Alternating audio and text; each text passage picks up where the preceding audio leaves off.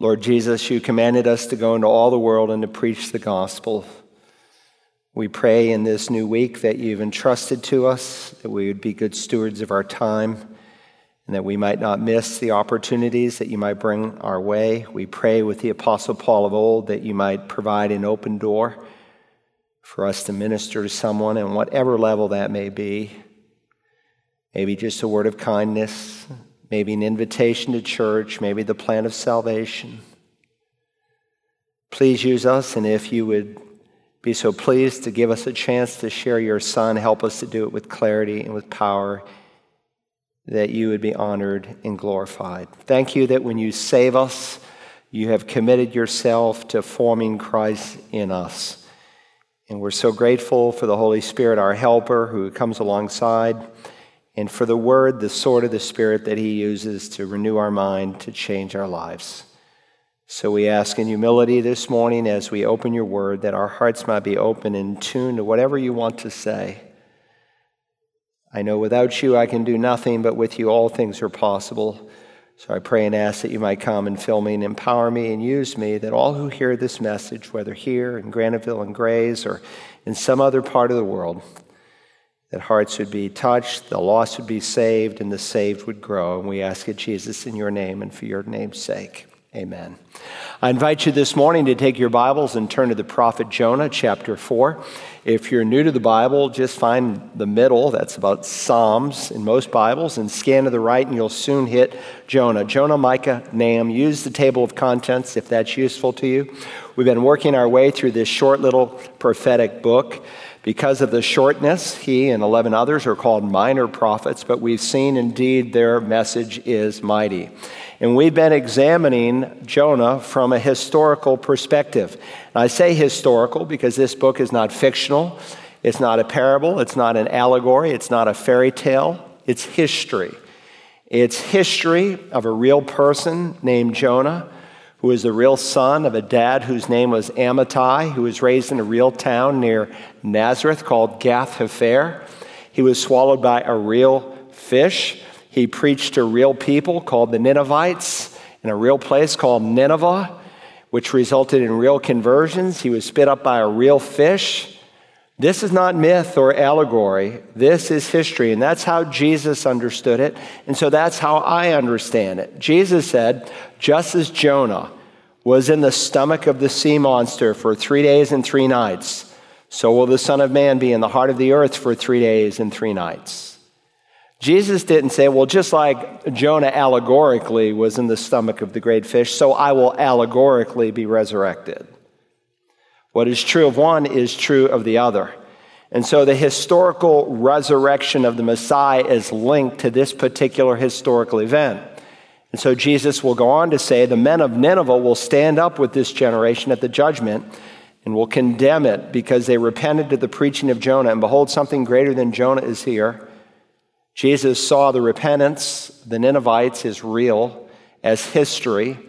And what the Lord believed about Jonah, that's what you ought to believe. You may be asking, well, why is one's interpretation of Jonah so critically important?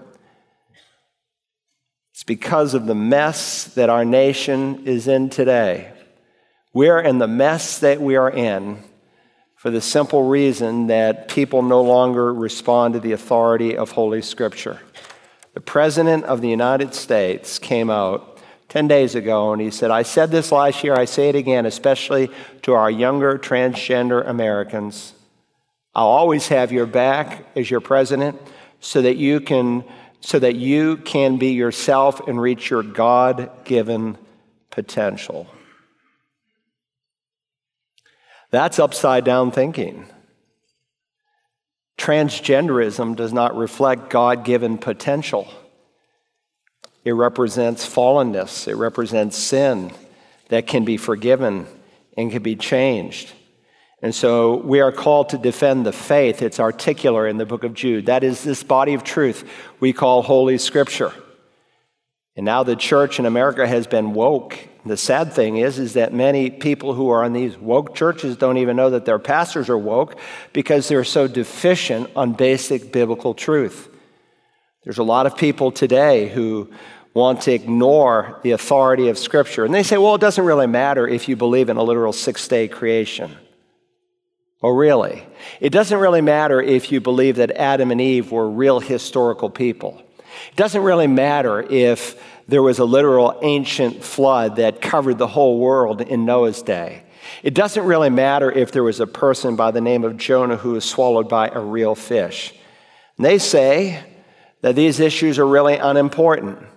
But when you acquiesce to that kind of thinking, you lose all biblical authority. And when you deny biblical history, you always end up denying biblical morality. And that's where our pulpits are across this nation. So our approach is the approach that Christ took to understanding Jonah. We are looking at it as history. Now, if you remember, he ministered the Word of God to nearly 600,000 people. And the single greatest conversion of the history of the world to date takes place. And you would have thought God would have ended the book there, mission accomplished. But actually, the apex of the book is Jonah chapter 4. Because God has some work that he wants to do in the life of his prophet. So we're going to begin by reading our passage of Scripture. If you're new, there is a note-taking outline there in your bulletin. If you're live streaming, there's a place for you to be able to print it out. We're going to look at the middle four verses, but I want to read the entire chapter, so follow along in your Bible. But it greatly displeased Jonah, and he became angry. He prayed to the Lord and said, "Please, Lord, was this not what I said while I was still in my own country? Therefore, in order to forestall this, I fled to Tarshish, for I knew that you are gracious and compassionate, slow to anger and abundant in loving kindness, and one who relents concerning calamity. Therefore now, O Lord, please take my life from me, for death is better to me than life." The Lord said, "Do you have good reason to be angry?" Then Jonah went out from the city and sat east of it. There he made a shelter for himself and sat under it in the shade until he could see what would happen in the city. So the Lord God appointed a plant, and it grew up over Jonah to be shade over his head, to deliver him from his discomfort. And Jonah was extremely happy about the plant. But God appointed a worm when dawn came the next day. It attacked the plant, and it withered. When the sun came up, God appointed a scorching east wind, and the sun beat down on Jonah's head so that he became faint and begged with all his soul to die, saying, "Death is better to me than life." Then God said to Jonah, "Do you have good reason to be angry about the plant?" And he said, "I have good reason to be angry, even to death." Then the Lord said, "You had compassion on the plant for which you did not work, which you did not cause to grow, which came up overnight and perished overnight. Should I not have compassion on Nineveh, the great city, in which there are more than 120,000 persons who do not know the difference between their right and left hand, as well as many animals?" Now, for the benefit of those being here for the first time, and for the rest of us to help embed the details and the broad picture of this book in our mind, because when you see the big picture of a book of the Bible, when you can think your way through it, it becomes a tool, not just to help others, but to help us to grow. If you remember here, this chart, we've seen that this book revolves around two commissions. In chapters 1 and 2, we have the first commission introduced in the opening verse, "Now the word of the Lord came to Jonah." And then if you remember, the second commission starts in chapter 3 and verse 1. "Now the word of the Lord came to Jonah the prophet the second time." And then we have further studied this under four different headings. If you remember, we met him in chapter 1 running in the opposite direction from where God wanted him to go. We called him the prodigal prophet. The sovereignty of God, he is thrown overboard, swallowed by a great fish, and he quickly becomes the praying prophet. And of course, he vows to do what's right, and so the praying prophet in the third chapter becomes the preaching prophet. He preaches the message of the Lord. He preaches about Christ. How do I know? Because he's a prophet. And Peter says in Acts 10, all the prophets preached the Messiah. Sometimes we think, well, these guys didn't know a thing. How wrong they are. All they need to do is read Acts 10. He understood what Messiah was going to do someday. Didn't know his name would be Yeshua, but he preached Jesus. And there's mass conversion. And then in chapter 4, we meet him as the pouting prophet. Now, it's interesting in Scripture, God doesn't just reveal the success of his servants. He also reveals their failures, which is one of the reasons I love the Scripture. It's so real. When God paints the portrait of a man, he does it blemishes and all. Now, typically, we associate pouting with children, but it is certainly not limited to children. Now, if you've been with us and you've been taking notes, then you know with each chapter there are three words that you've written out in the margin that kind of summarize that particular chapter. So you should have by now, unless you're here for the first time, next to verses 1 to 4 of chapter 4, the word attitude. The word attitude. Then next to verses 5 through 8, you've written down the word consistency. The word consistency. And then finally, next to verses 9 through 11, you've written the word perspective, the word perspective. So we find Jonah here in the fourth chapter matriculating into a seminary called JTS, the Jehovah Theological Seminary. And in this seminary, God is the professor and Jonah is the student. So last time, he enrolled him first in a course on attitude. Today, we'll see God's course on consistency, and God willing, next week, God's course on perspective. Now, we are told in 1 Corinthians chapter 10 that the mistakes and the sinful decisions that Old Testament saints made were written for our benefit so we can learn from them. When Paul wrote to the Corinthians in 1 Corinthians 10, he said, "Now these things happened as examples for us." He had just recounted some of the gross things that Israel had done. They happened as examples for us so that we should not crave evil things as they also craved. And then in verse 11, he'll write, "Now these things happened to them as an example, and they were written for our instruction upon whom the ends of the ages have come." So lest any of us be smug and think that we could not commit the same kind of sins that Israel committed or that Jonah committed, he then quickly adds, "Therefore, let him who thinks he stands take heed lest he fall." If you think these problems, these challenges, these sins could never happen to you, then you are really tempting the devil to tempt you. And we know that any of these things could happen to anyone, because then he says in verse 13 of that chapter, "No temptation has overtaken you, but such as is common to man. God is faithful, who will not allow you to be tempted beyond that which you are able, but with the temptation, provide the way of escape also that you might be able to endure it." And so in chapter 4 of the book of Jonah, we find this full-grown adult as a pouting prophet. Now let's just remember for a moment the contrasts between Jonah chapter 3 and Jonah chapter 4. In chapter 3, we found God ministering through the prophet. Here in chapter 4, we find God ministering to the prophet. In chapter 3, we find God ministering to an entire city. Here in chapter 4, we find God ministering to a single individual. Why? Because God is not simply interested in the masses.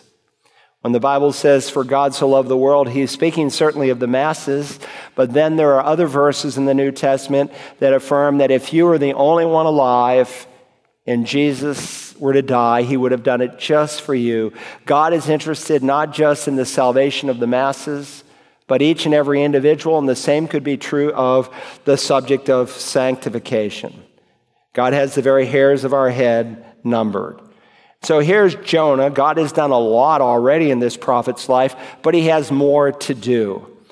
There's still a certain amount of self-love, self-desire, self-will, and self-determination that God needs to root out for him to become all that God wants him to become. And so while there are different methods in different centuries and in different places that God uses to care for his people, his ultimate goal has not changed one bit. God is over the prophet Jonah's life, and God is over your life, and he's over my life. Now, three simple points. If you're taking notes, first, I want you to see God's ministry to Jonah by his sovereign giving. We want to see how God ministers to this pouting prophet, and he does in three specific ways. First, God's ministry to Jonah by his sovereign giving. Now, this is brought out in verse 5, but what precipitates God's actions was Jonah's attitude that is seen in the question that God asked him here in verse 4. The Lord said, do you have good reason to be angry?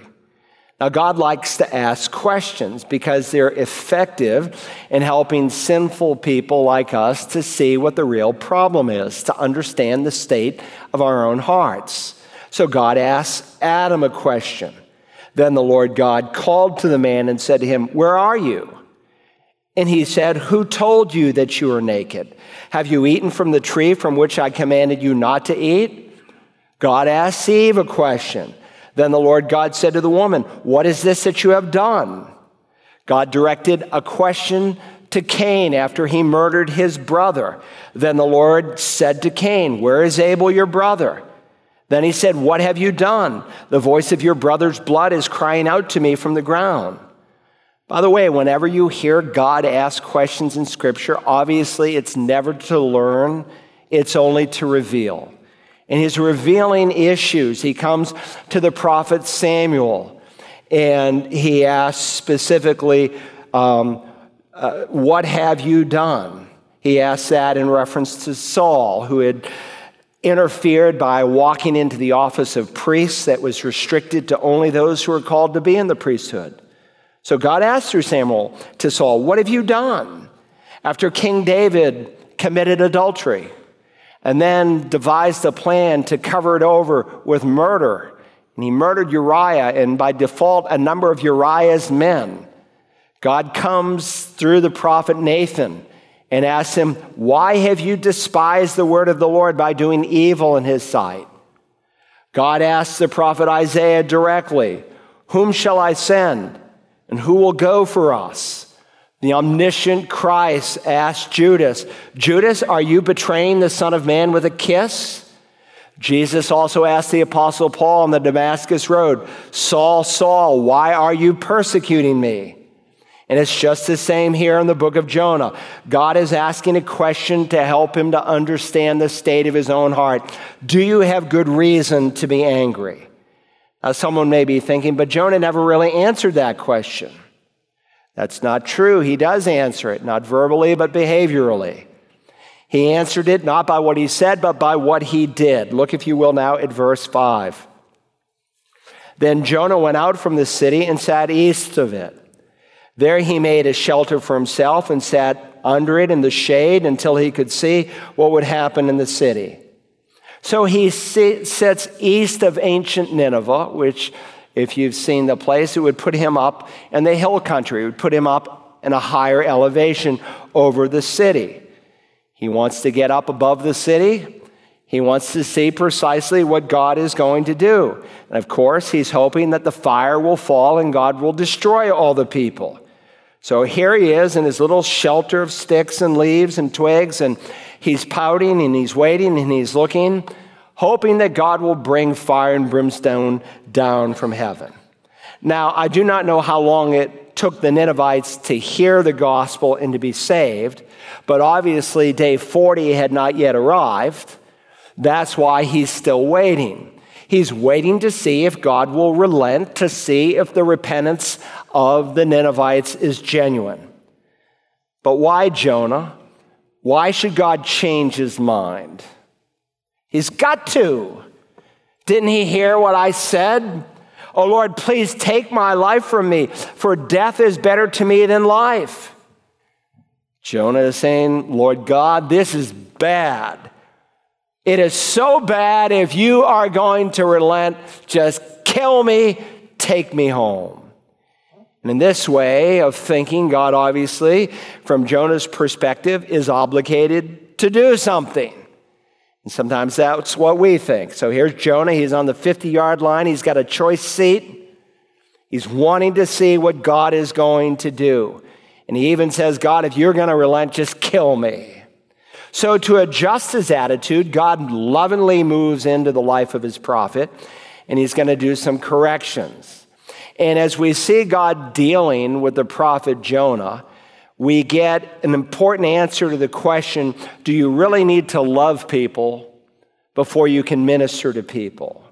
Do you have to have a genuine love for someone to share the good news with them.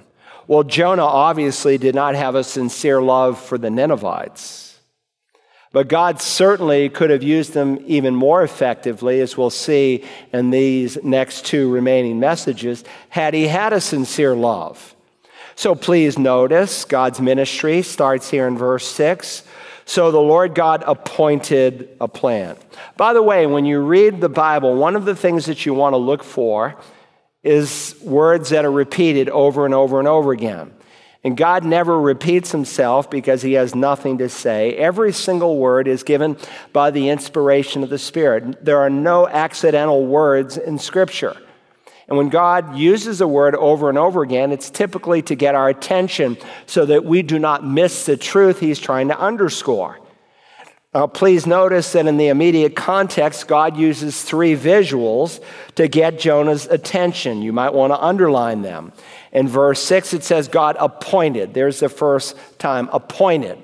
God appointed a plan. Then in verse 7, it says God appointed. There's the word again. God appointed a worm. And then in verse 8, it says, God appointed a scorching east wind. And so the outline reflects those three particular visuals that become tools to build consistency into the life of this prophet. And what an education he's going to get from the living God. So the Lord God appointed a plant, and it grew up over Jonah to be a shade over his head to deliver him from his discomfort. And Jonah was extremely happy about the plant.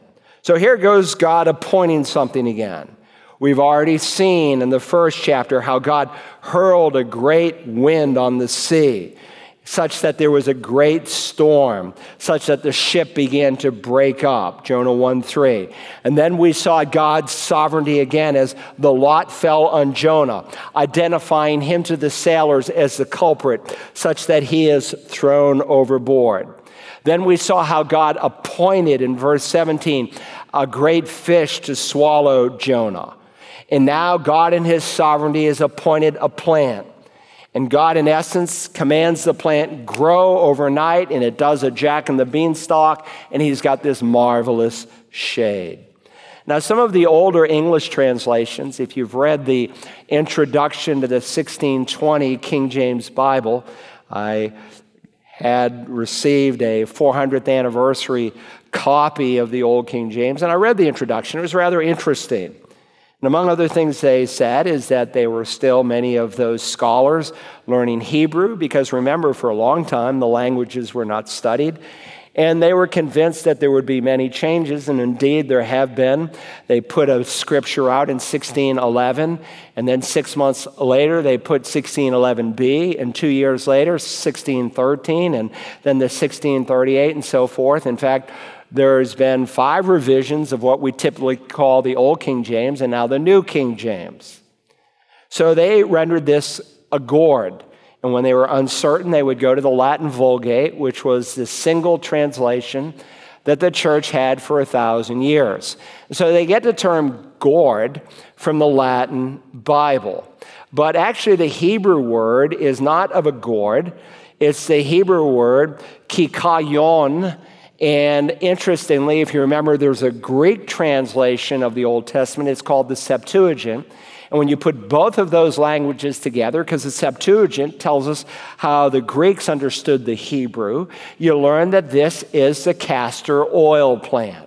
Now, the castor oil plant in some parts of the world will grow 30 to 40 feet tall. Typically, in this part of the world, it will grow to be about 12 feet in height. Here's a slide of what it may look like. You can see its large leaves that created this shade. Now, whether the one God grew that day was just like this, I suspect it was much higher, much fuller. I mean, he was able to get underneath it. So this is a fast-growing miracle. God supernaturally grows up this plant. And we're told here in verse 6, in Jonah was extremely happy about the plant. Now, you talk about a mood swing. In the opening verse, but it, the conversion of the Ninevites to the Lord, greatly displeased Jonah, and he became angry. And then in verse 3, in the depths of despair, therefore now, O Lord, please take my life from me, for death is better to me than life. So in verse 1, he's pouting. In verse 3, he's despairing of life. But now, because of this plant, he's extremely happy. Not much emotional consistency. And there's not emotional consistency in our lives either if we're out of fellowship with God. Any of us come here on Sunday morning and we're just praising the Lord and exciting, but you show up at work on Monday and there's little adversity, and in comes this challenge. And you kind of go up and down. Now remember, this is the same preacher who in chapter 2 and verse 9 said, but I will sacrifice to you with the voice of thanksgiving, that which I have vowed I will pay, salvation is from the Lord. He said that in the belly of the great fish. He said, you are a good God. I will praise you. I'll do whatever you want. Salvation is from you. And when we like what God is doing, we are often extremely happy. But then when God does something that we don't like, we may get mad. As long as you're performing God according to my plans and my expectations and my hopes and how I think it should be done, I'll love you and I'll commit myself to you and I'll serve you. Pastors have to deal with this all the time. I get calls from pastors constantly who are discouraged and downtrodden in the churches that they are in. You know, you make a decision that the people like, oh, we've got the most wonderful pastor in the world. We just love our pastor. But then comes a decision by the pastor or his deacons or the board of elders or whatever their polity is that may be a morally neutral decision. But people don't like it, and so they hit the roof and they come out unglued and they pout. See, the problem here with Jonah is that he was allowing his emotions to be controlled by his circumstances rather than by the character of the living God. And so God is first going to reveal to him something about his sovereignty. And you're not to let your feelings, we are not to let our circumstances run our life. Otherwise, we'll just be on this roller coaster, up and down, up and down. Facts never change. But if we let our circumstances control us, we'll have this kind of an up and down Christian life. Now, God created you with emotions, and they're not to be ignored or to be denied. They are a good thing. They're a part of being made in the image of God. But God wants our emotions to be rooted and directed in the truth of Holy Scripture. There are people who look for an emotional high, maybe even on a drug, because it makes them feel good. There are people who go out and get drunk because it makes them feel good. There are people who are involved in sexual promiscuity because it makes them feel good. And so just because you have a feeling obviously doesn't make it a valid feeling. And so whatever feelings that we may be experiencing, we need to bring them through the screen of Scripture. You say, but my feelings are so real. They are. The question is your feeling right? And so God asks his prophet very pointedly here in verse 4, do you have good reason to be angry? You may be thinking, well, that's me, Pastor. My feelings are dictated by my circumstances. My circumstances determine whether I'm happy or unhappy. How do I see God develop consistency? How do I get off an emotional roller coaster?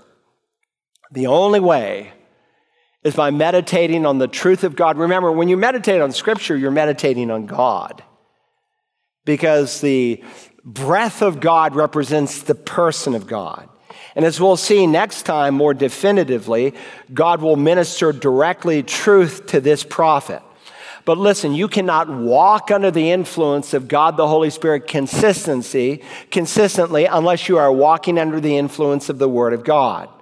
Now, we've already discussed this in this series of how important the Word of God was to the conversion of the Ninevites. But let's review that and go a little bit further. Hold your finger here and go to 1 Peter. If you're new to the Bible, the last book of the Bible is Revelation, and scan back a little bit. And right after Hebrews, you have three men, Peter, James, and John, though not in that order. It's James, Peter, and John. Remember the inner circle, Peter, James, and John? That's how I remember those three clustered together. You do what you want, but remember, that's not the order. It's James, 1st and 2nd Peter, 1st, 2nd, and 3rd John, then there's Jude, and then John writes another book, the Revelation. Okay, lay that aside. Go to 1 Peter chapter 1, if you will, 1 Peter chapter 1, and look, if you will, at verse 20. Verse 21. Please understand that the instrument that God uses to bring about the second birth is the Word of God. No one has ever been saved apart from hearing the truth of Holy Scripture.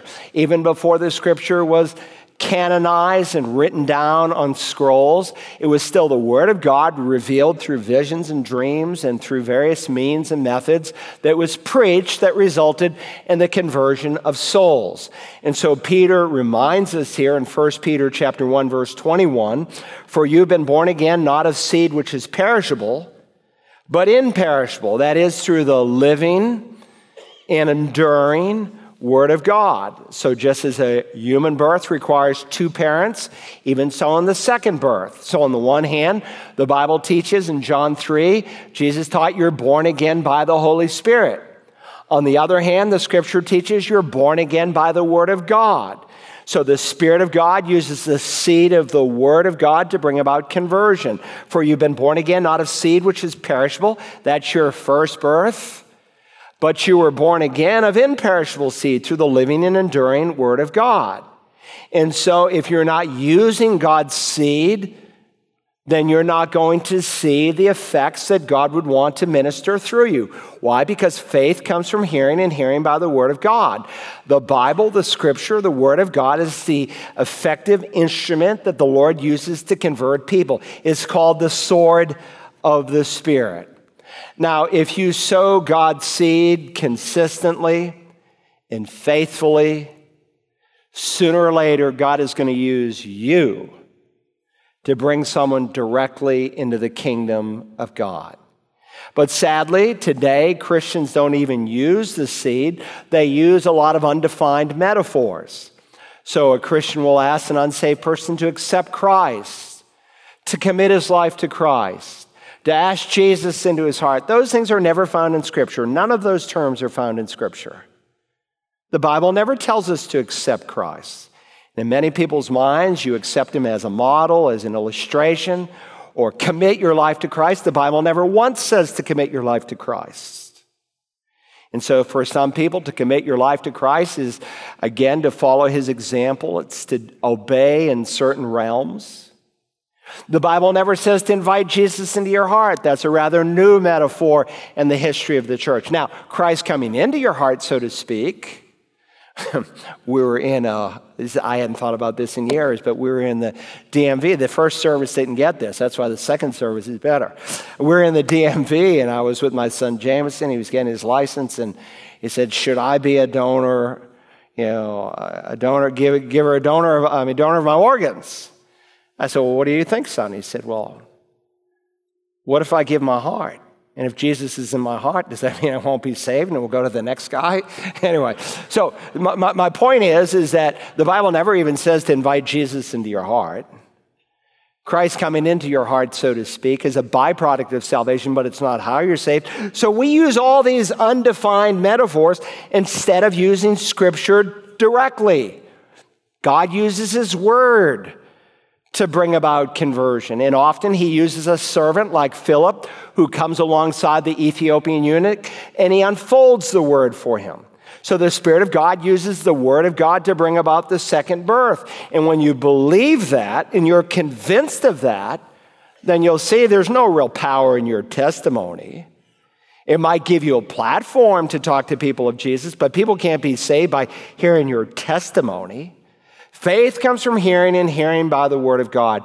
And I've been on countless settings when I've been sharing the gospel with someone, and it seems like they're inconclusive in their thinking, they're doubting in their heart. There's like a fog over their spiritual thinking, and I just keep reading Scripture. Even at a Meet the Pastor sometimes, I can read the audience, and I think this guy over here is not getting it, and I'll use a little more Scripture, and And it's like the veil is lifted. And the Spirit of God opens the mind. Well, God uses the Word of God not just for conversion, but for sanctification. Both are equally true. And so God is going to minister to Jonah through his word to get him off of this emotional roller coaster. And God wants to get us off of the same roller coaster. But just know the Word of God doesn't automatically grow in your heart so that you can get off of this up and down, inconsistent Christian life. So remember, that's true of the lost. Jesus said, some lost people, though the seed is faithfully sown, they'll not respond because of issues of the heart. Parable of the sower, Mark 4, Matthew 13, so on. It's found in all three Gospels. The same is true in reference to sanctification for the believer. Look at the next verse. Remember, the chapter and verse divisions are artificial. So we read in chapter 2, verse 1. Speaking to save people, therefore, putting aside all malice and all deceit and hypocrisy and envy and all slander. Now, let me just say, the reason some Christians are not hungering for the Bible as they should, the reason they do not have a voracious attitude to study the Scripture is because very often they're feeding on the wrong things. And so first, we're told to get rid of certain things. The first on the list is malice. This just refers to wickedness in general, and it's typically bent on hurting someone else. And if you want to be stunted in your spiritual growth, then just seek revenge. And I'll tell you, not only will it hurt you spiritually, it will hurt you physically. There are some people who have some serious physical problems because there's malice in their heart over what's happened to them, what someone else has done towards them, maybe what they think God should have done but God didn't do, and it worsens their physical condition. Now, that's not true of all physical problems, so don't go around being Junior Holy Spirit here. But listen, it's one of the destructive traits of malice. And if you want to grow, you need to get rid of malice, but you also need to get rid of deceit, or you could render it guile. And it comes from a verb that means to catch with bait, dishonesty, trickery, in order to achieve one's purpose. So I ordered a product recently, and they said, you got it, we're going to bring it. A week goes by and it doesn't come. And I call them and, oh, it's been rescheduled. Well, we just had the fourth reschedule yesterday. We've got the product on hand. So you see, people sometimes want to do that to make the sale. But that's dishonesty. In addition, Peter mentions hypocrisy, hypokrisos. We can hear our English word hypocrisy. It was used of Greek comedies of someone who played the part, and so they'd put on a happy mask or they'd put on a sad mask. A play actor was a hypocrite in the Greek tragedies. And of course, there are people who appear to be spiritual, but when they are guilty of malice or guile, they will try to hide it, and that typically produces the next trait here, hypocrisy. And then he adds, notice, envy. Envy. Envy is when you begrudge the strengths or the advantages or the accomplishments or the abilities of another person. It might be some position they have, the things they possess, some spiritual gifts, some ministry, whatever it is that you are envious of. And when you see something that someone else really has and you want it, you begrudge them. And that, I tell you, will make you a spiritual pygmy. And it comes from a warped perspective of how God creates his church. We think that some positions in the assembly of the local church are to be coveted. You know, the pastor, he's the big shot. He's the most important person. And I'm just a nobody. There are no nobodies in the body of Christ. Every member is critical to the essential functioning of the body. Now, the verb here speaks of envy, and we're to put it away. And finally, he adds, notice, slander. And slander is basically the verbal fruit of envy. The verb means to run down. And it's usually done when the person isn't around, or sometimes gossip is made. By the way, these are sins that are covering over the evangelical church today and creating great harm. And if you want to stunt your growth, if you want to rob the power of Scripture to change you. So the sword of the Spirit, it's his sword. He takes it, but he can't take it if you're not filled, and you won't be filled if these things are true in your life. John Bunyan, the celebrated English pastor and minister and preacher, he died in 1688. He wrote that famous book, The Pilgrim's Progress. They say next to the Bible, it's the most printed book in the history of man. And of course, people quote this of so many different speakers, but it originated with Bunyan. And he had written in the flyleaf of his Bible, as I have had in the flyleaf of every Bible I've owned since I became a Christian, this book will keep you from sin, or sin will keep you from this book. So like Jonah, we can have malice in our hearts. He's angry. And Peter warns us here, put aside all malice and guile and hypocrisy and envy and slander.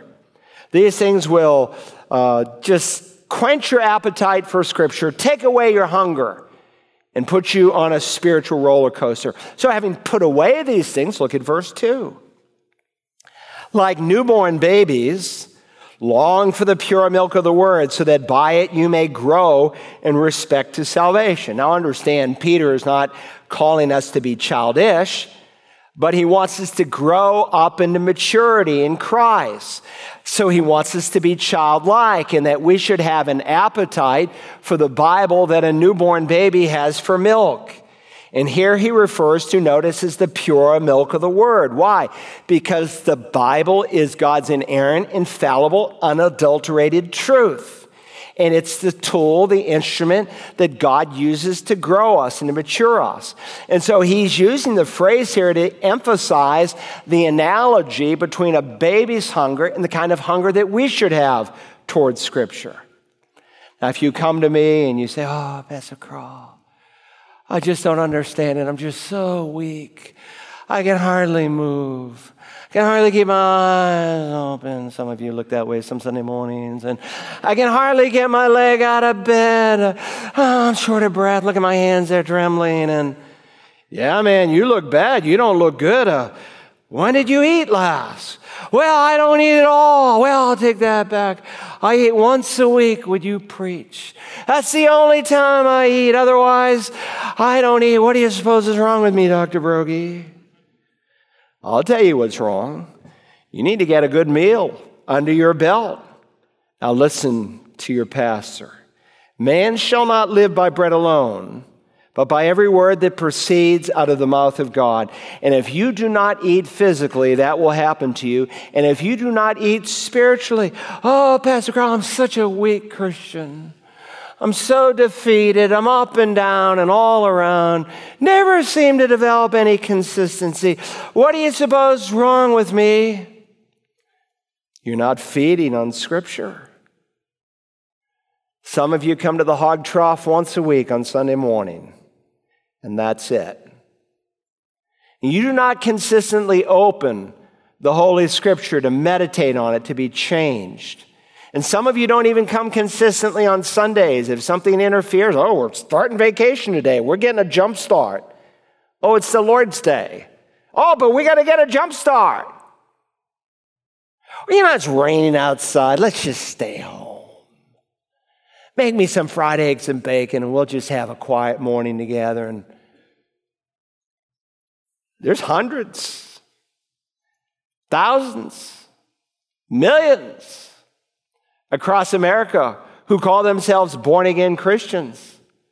You need to feed on Scripture like a newborn baby. Now listen, you'll never get off the spiritual roller coaster first if there's dirt in your life, because the Spirit of God cannot root that Scripture to grow you if you're not putting away certain things.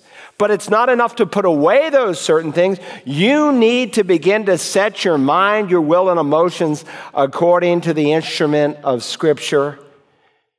You see, milk for a baby is not some addendum.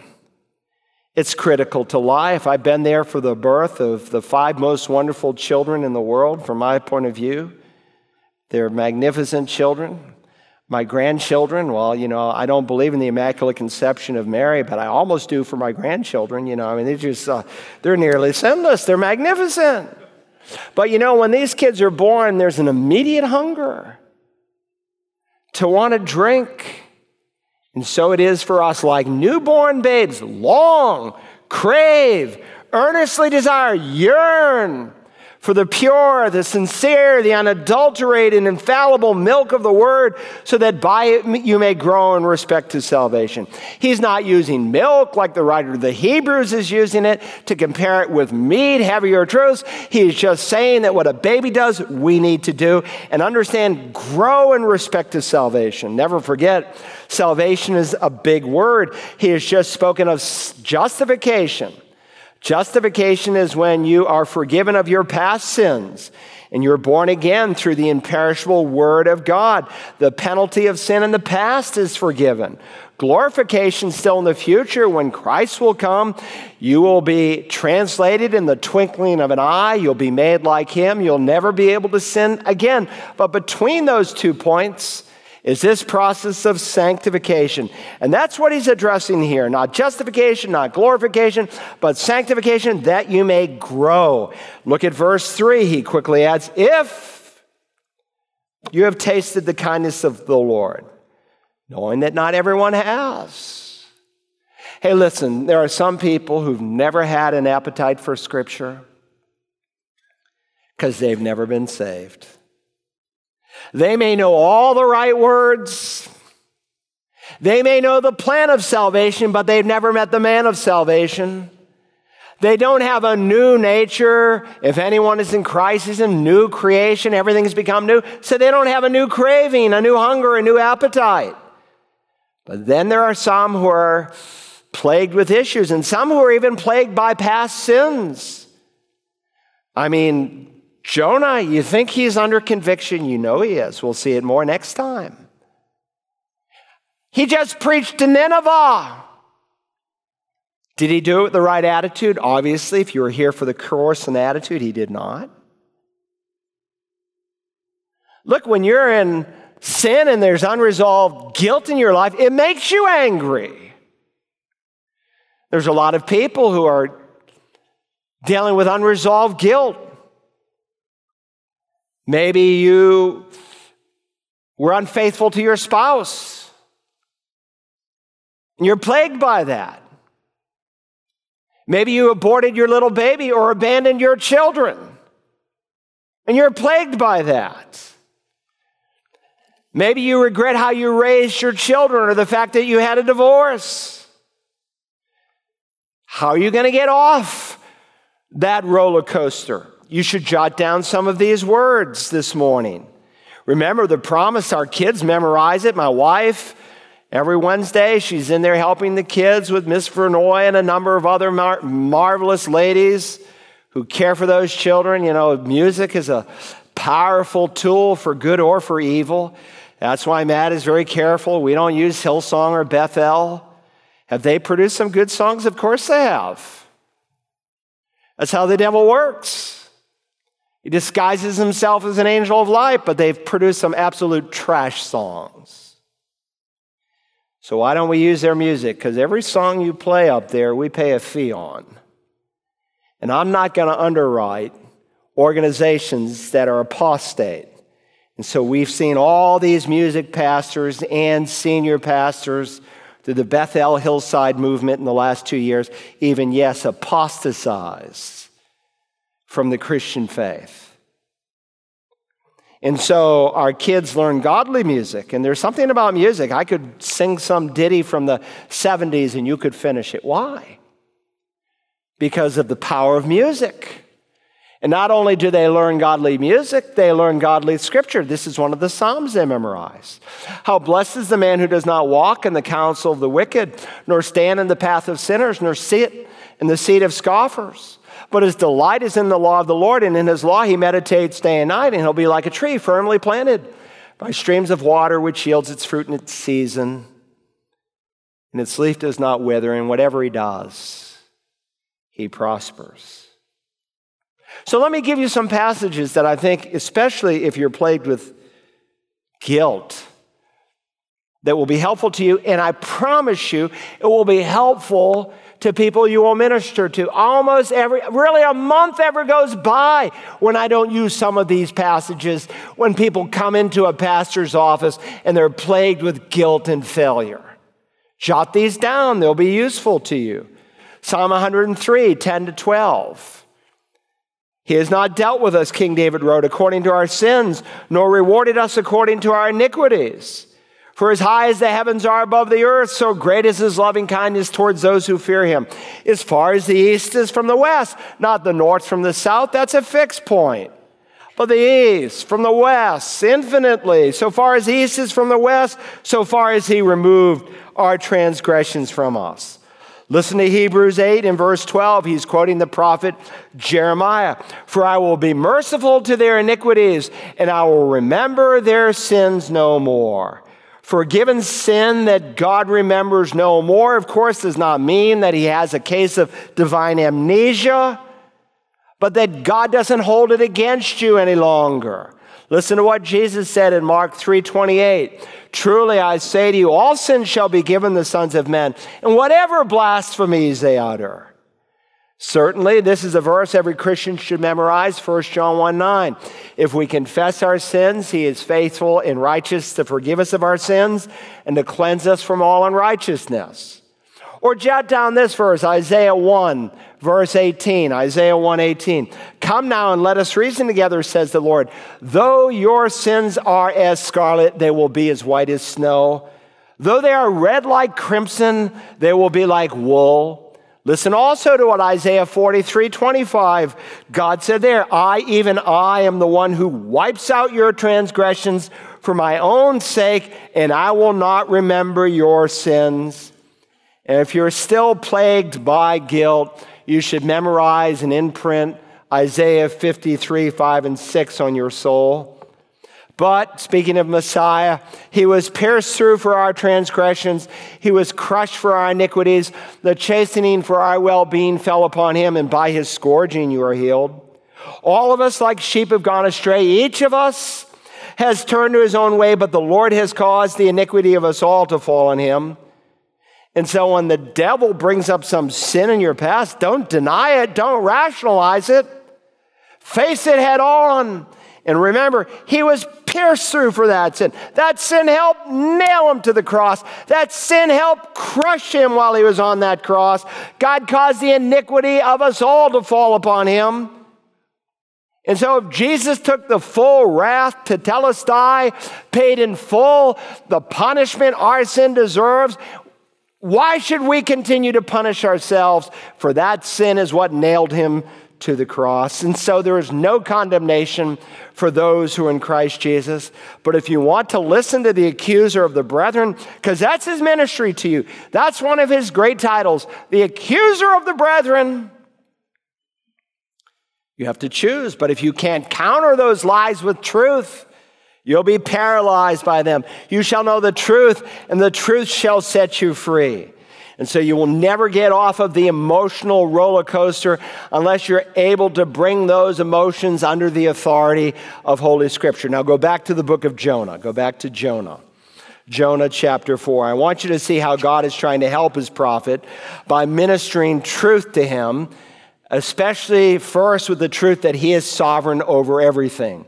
One of the central lessons in the prophet Jonah is the sovereignty of God. That God deals with this rebellious prophet by reminding him that he's over everything.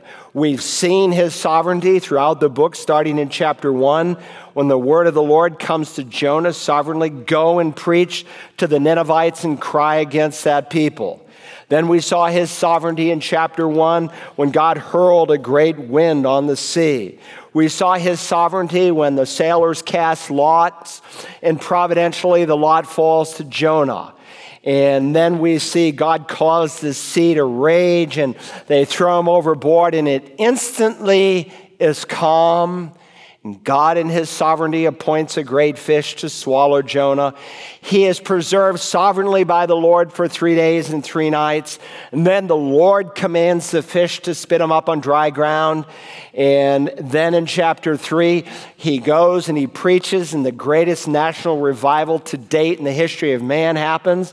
And people are converted, all 600,000 from the greatest to the least of them. And then we see in God's sovereignty how he relents, how he changes his mind concerning the calamity that he said he would bring on Nineveh. And then God's sovereignty, in addition, when he appoints a plant to create shade for Jonah, and then when God appoints a worm to eat the root so that he felt faint, and then how God in his sovereignty sends this Sirocco, this hot wind, and the sun beats down on Jonah's head. Talk about a sovereign God. And one of the problems with modern evangelicalism is we've replaced the truths about God with psychobabble. And so people are no longer consistently, faithfully taught the Word of God. And the problem is that Christians are being taught more and more to experience a certain feeling. I mean, I call every visitor if they'll give me permission to on their guest card. I've talked to thousands in 30 plus years. And I've heard people say, well, I love your church. Why? It makes me feel good. And a lady yesterday, I don't like your church. Why? It doesn't make me feel good. What does it have to do with feelings? And so our worship services are designed with black lights and smoke and color and songs that are theologically bankrupt to get people to worship their feelings. They come here for some kind of a spiritual buzz, but not to worship the living God. But listen, you don't obey based on feelings. When you don't feel like reading the Bible, do you not read it? When you don't feel like praying, do you not pray? When you don't feel like sharing your faith, do you not share it? There are a lot of times when you don't feel like doing something. I mean, you tell your son, I want you to go and clean that room, and you need to do it now, and you need to do a good job. And he comes back and says, oh, Dad, I don't feel like it. And you're thinking, what does feelings have anything to do with it? I'm your sovereign dad, and it doesn't matter how you feel. Get in there and clean up your room. And God is our sovereign God, and he wants us to understand how great and how sovereign he is. And he asks a simple question: do you have good reason to be angry? God is asking Jonah whether he has a right to be angry over how he thinks things should have unfolded, or whether God is the sovereign God, as great as he is, did it right. He's basically saying, Jonah, we're looking at the same event from two entirely different perspectives. I am thrilled. The angels in heaven are thrilled, but you're angry. And so whenever God asks a question, it's often to bring our thoughts, our feelings in line with his person. Paul will say, let God be found true and every man be found a liar. Now, that's God's ministry through his sovereign giving. But now I want you to see how God ministers to Jonah by his gracious taking. He sovereignly grows up a plant, but I want you to see his gracious taking, beginning now in verse 7. But God appointed a worm when dawn came the next day, and it attacked the plant, and it withered. This time God appoints a worm, and being the gracious God that he is, he waits until dawn, until his prophet has a good night's sleep.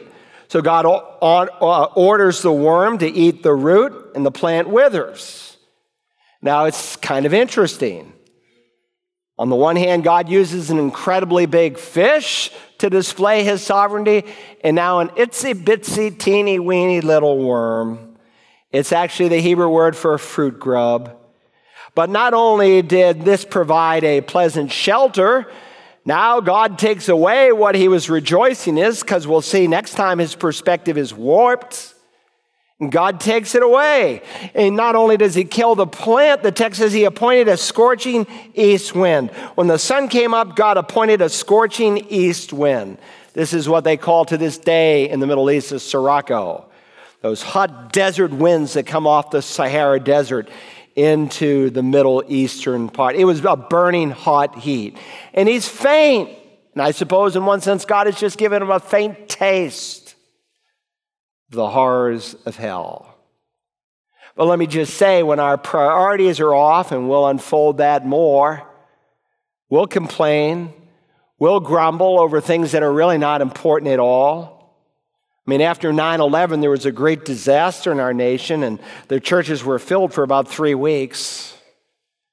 And people were grateful, I've got so much to be thankful for, you know. Think of the terrible fate of those people. And then a few days go by, a few months. It's back to the same old grumbling about God. Think about the very last thing. I thought about this. What was the very last thing I grumbled about? What difference will that thing you just grumbled about yesterday make 100 years from now? People are dying and going to hell, and we're worried about vines. And I'm begging people to be a part of the Easter Blitz. And we don't want to be inconvenienced. When the sun came up, God appointed a scorching east wind, and the sun beat down on Jonah's head so that he became faint. And please notice the intensity of his prayer. And begged with all his soul to die, saying, Lord, death is better to me than life. In verse 6, he was very grateful about the plant. First time in the whole book, it says he's extremely happy. Now he says, death is better to me than life. This is the identical statement he said the day before, recorded in verse 3. In fact, it's the only unanswered prayer in the entire book. In chapter 1, there was prayer and fear with the sailors, and God answered their prayer. In chapter 2, there was prayer and faith on behalf of Jonah in the belly of the great fish, and God answered his prayer. In chapter 3, there was the prayer and fasting of the Ninevites, and God answered their prayer. And now here in chapter 4, there's prayer and foolishness, and God doesn't answer. Now, we cannot help but notice that God appointed a great fish, that God appointed a plant, a worm, a wind, and they all obeyed God. Everything in the book obeys God, even the Ninevites, everybody, everything, except Jonah. By the way, have you ever thanked God for unanswered prayer? I thank God for some of the moronic things I asked him for, and thank God he didn't answer. He became faint and begged with all his soul to die, saying, death is better to me than life. Why doesn't God answer his prayer? Because it's not God's will, and God's not finished with his prophet. Sure, he completed the incredible task of delivering the message of salvation to the Ninevites, but God's not simply interested in using you as an instrument to bring conversion. He's interested in you. And so here's this rebellious, rather obnoxious prophet asking for a very foolish request, and God says no because God loves him. See, he needs to have his emotions brought into the reality that not only is God sovereign, but God is gracious. And so God in this chapter is highlighting both his grace and his sovereignty. And we'll explore that even more next time. Let's talk about how we're going to apply this morning. Let me suggest 3 applications as we close our time off. Number 1, we need to trust God's wisdom and sovereignty even when it does not make sense to us. We need to trust God's wisdom and sovereignty even when it doesn't make sense. Now, obviously, Jonah cannot understand why God would want to save the wicked Ninevites when he had already revealed through 3 contemporaries, Isaiah, Hosea, in Amos, that someday he would use the Ninevites as his disciplinary instrument to judge Israel. Why do you want to save those wicked people? And it made no sense to him. And he couldn't grasp the wisdom of God. He couldn't accept God's mercy and God's grace upon the Ninevites as being the right thing. Is he not a picture of us sometimes? There are times when God doesn't do what we think he should have done and we're upset.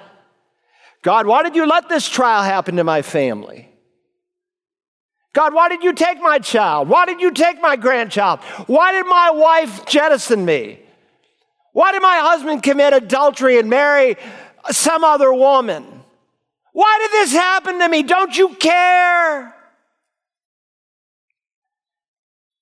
And sometimes we don't really believe that God is sovereign.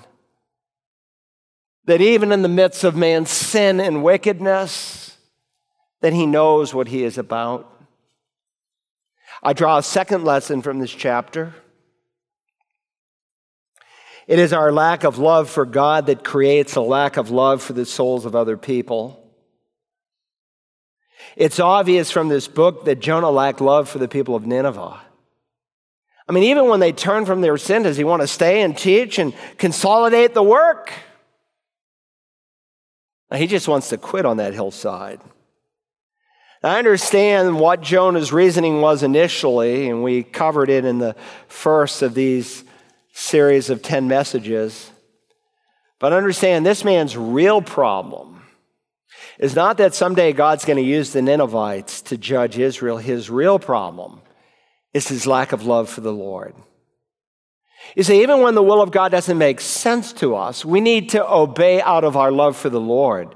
Remember what Jesus said, the one who has my commandments and keeps them, he it is who loves me, and the one who loves me, I will be loved by my Father, and I will reveal myself to him. Had Jonah fervently and actively been loving the Lord, he wouldn't have disobeyed and fled the presence of the Lord. I mean, does a man flee from his wife when he's in love with his wife? Does a woman abandon or abort her children when she's in love with her children? Remember what Jesus asked Peter after he denied him 3 times, Simon, son of John, do you love me? The great problem with many Christians today is their lack of love for God. Remember when Jesus, on that one occasion, is asked what the greatest of all the commandments is?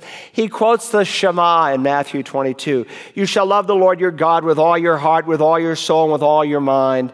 This is the great and foremost commandment, and the second is like it, you shall love your neighbor as yourself. On these 2 commandments depend the whole law and the prophets. Remember the indictment Jesus gave against the church of Ephesus in Revelation 2? But I have this against you, you have left your first love. And this is why there is such disregard and disdain and disobedience for the great commission that God has given every believer to take to the world, is because it's a lack of sincere, genuine love for Jesus Christ. Third, I learned from this portion of Scripture, the basis for our love and acceptance of others is based on God's love and acceptance of us. Our love for others is predicated to God's love for us. Think about what Jonah is doing here. I mean, if God had dealt with Jonah the same way he wanted God to deal with the Ninevites, where would Jonah be? He'd be drowned in the bottom of the Mediterranean. And we say, God bless me, be gracious to me, but zap them. Remember, we deserve hell. Our righteous deeds are as dirty rags. Not our unrighteous deeds, not our bad works, but our best works are so tainted with sin, God can even say our righteous deeds are like filthy rags. And so God in Christ does an exchange. He made him who knew no sin to be sin on our behalf. Why? That we might become the righteousness of God in him. And so God takes our sin, lays it on Christ. When you come to Christ, he credits you with his righteousness. And so as we were reminded on Wednesday night through Dr. Fletcher, God loves you as much as he loves his own son, because your standing is in Christ. We love because he first loved us, and it's an unconditional love. And if you really believe that truth, then that's the basis by which you need to accept your spouse. That's the reason you need to accept your children. You may not like what your children do, but you want to be careful that you do not communicate, especially to children who are growing up in your home, much less adult children, I will love you if you act this certain way. That's paralyzing. That's like sulfuric acid in their spiritual tank. Our spirit should be, I love you no matter what, because that's how God loves us in Christ. Listen, if God dealt with us according to our iniquities, we would be hopelessly lost. One of the great misconceptions of Christianity is that God had to incarnate himself so that we could be saved. Nothing could be further from the truth. God didn't have to do anything. God didn't have any debts to pay. God didn't have to become a man. Though he became a man, and it was only through the incarnation that he could save us, God had no obligations. That's the nature of grace. If it is by grace, it is no longer on the basis of works. Otherwise, grace is no longer grace. God had zero debts to pay. The only thing he owed us was the wrath that our sin deserves. My wife and I were in California last year, and the drug problem amongst homeless people. You drive down the street, and it's just everywhere. And now it's coming through our southern border, and, you know, we're not protecting our southern border. That's part of what makes a nation a nation. The book of Acts teaches that God himself established borders, and they say the Chinese are now lacing marijuana and other drugs with fentanyl, and you go to some cities in New Hampshire, and they say on every street there's people with drug problems. We saw these homeless people, and people would walk by them, and they're just everywhere, and they'd look at them in disgust like they're just a bunch of derelicts.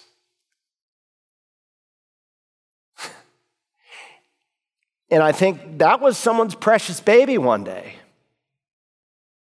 They held that little child one day. And what happened? Listen, if your parents were in tune and they loved you unconditionally and raised you in the things of the Lord, you have so much to be thankful for. You've been given much. But there go I, by the grace of God. Grow in the grace and knowledge of Jesus Christ. Do you remember Ephesians 2:8 now? And you should have it memorized. For by grace you've been saved through faith, and that not of yourselves. It is the gift of God, not as a result of works, that no one may boast. Who is that written to? Saved or lost people? Saved. Now, most often we apply it to the lost, and justifiably so, to help them to understand how God forgives people. Understand, when Paul writes that letter, he's not trying to get the Ephesians saved. They're already saved. In that magnificent chapter, he is contrasting what we are by nature and what God has made us by grace. Why? Because these people who had already received the grace of God, who were already saved, needed to grow in that magnificent grace. And so if you've been saved by grace, are you growing in grace? Do you have a clean heart where the Word of God can take root, and you're hungering and thirsting daily after the things of God so that you can become the man or woman or teenager and even little boy or girl that God wants you to be? If you've never met the grace of God, if you've never received God's grace, I invite you today to do so. Let's bow our heads. Every head bowed, every eye closed. You're here and you're not sure that you'd go to heaven. You want to be sure, but you're not sure. Well, typically the Bible means that means you've never been saved. Listen, you're only saved once. Just like there's only one physical birth, there's only one spiritual birth. And you may be doubting in the back of your heart whether or not you are really going to heaven because you're not sure you're good enough. Well, God says you're not, you never can be. And that's why he sent his son for the great exchange. He took all of your sin, past, present, and future, and he laid it on Christ. And when you come in simple, childlike faith, For those things you know are evil and wrong that need to be forgiven and changed. The Bible calls that repentance. And you put your faith where God put your sin, on Christ, that resurrected Savior, in an instant of time will save you. But you must call upon him in faith, knowing that God cannot lie, for whoever will call on his name will be saved. And if you believe what God promised, the scripture teaches, you'll be 100%, because you know God is able to do that which he said. Would you say in simple childlike faith, Lord Jesus, save me? Now, Father, as we study this prophet, we see a lot of Jonah in us. And thank you for this seminary experience that you're giving us as we're able to join Jonah, as you take him through these courses on attitude, consistency, and perspective. Do in us that which would be pleasing in your sight. We ask it in Jesus' name. Amen.